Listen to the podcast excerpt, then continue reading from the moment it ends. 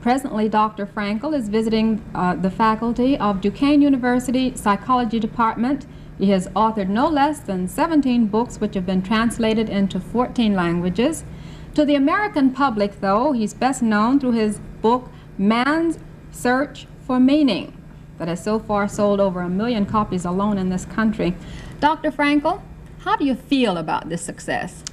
Frankly speaking, I don't see therein so much of a uh, merit or achievement on the part of uh, the author of this book, that's me, but rather uh, a symptom on the part of the mass neurosis of today. Because if so many hundred thousands of people are reaching out for a book whose very title promises to deal with the problem whether or not life has a meaning, then this uh, is an indication for the fact that uh, the very search of meaning has been frustrated, and in fact, ever more patients turn to us, uh, to us psychiatrists today, complaining of an abysmal feeling of meaninglessness, of emptiness, of an inner void, and that is why I've termed this condition the existential vacuum. And this, in fact, seems to me to be the mass neurosis of today.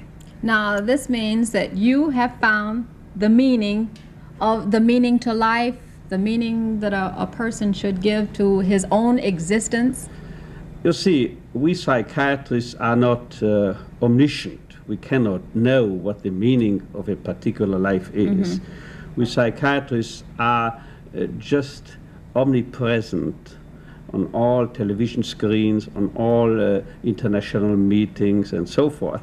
So we can never give the meaning to the life of a patient, but we may well assist him in finding, in discovering the particular meaning of his life.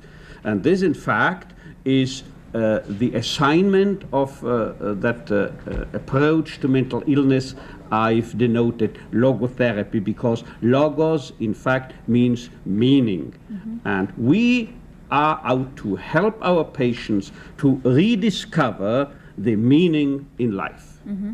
Now, you came upon logotherapy uh, because of your horrible experiences in uh, Nazi concentration camps.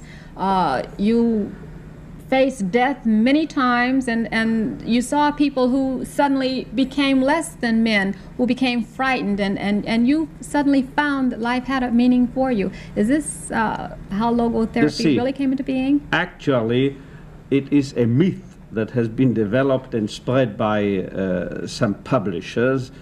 Uh, that I came out from the concentration camps of Auschwitz and Dachau uh, with a new with a new psychotherapeutic uh, uh, theory. Actually, in actual fact, when I entered Auschwitz, I had a full book-length manuscript in my pocket. Mm-hmm. It was uh, that the manuscript of that book that later in your country has been published under the title "The Doctor and the Soul."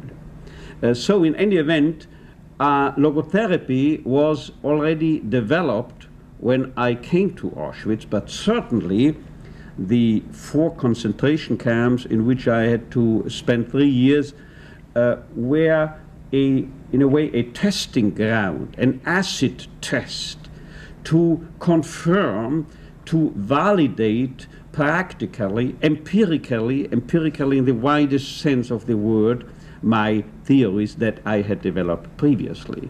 And the uh, core, the nucleus of this theory, or if you wish me uh, to put it that way, uh, the lesson I had to learn mm-hmm. in Auschwitz was that those prisoners, those inmates, were most likely to survive, those who had a meaning orientation toward the future, toward a work to complete in the future toward a person waiting for them at home, those people who had a strong meaning orientation were most likely to survive and I believe that something parallel even holds for mankind as a whole.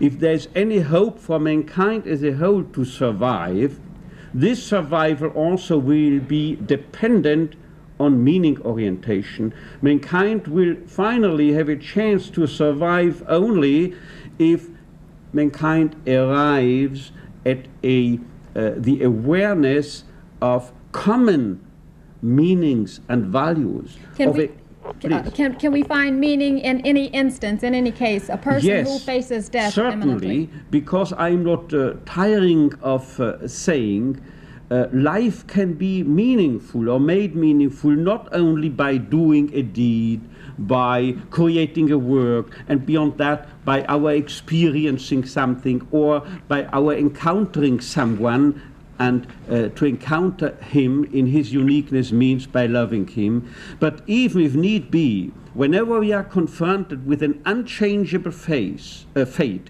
whenever we have to face, uh, say, an incurable disease, an inoperable cancer, even then there is the highest meaning uh, potential to realize, to fulfill. Because then, precisely then, we are called upon to bear witness to the unique human potential which is to transmute, to turn a predicament into an achievement, a human accomplishment, or to turn tragedy into a triumph. Logotherapy is the name of the new uh, psychiatry that Dr. Frank, uh, Frankl is talking about at uh, Duquesne University. He has three more sessions. The public is invited to attend Peter Mills Auditorium, Rockwell Hall, Monday, Wednesday, and Thursday. Thank you very much for being with Thank us. you, Kathy. We'll be back.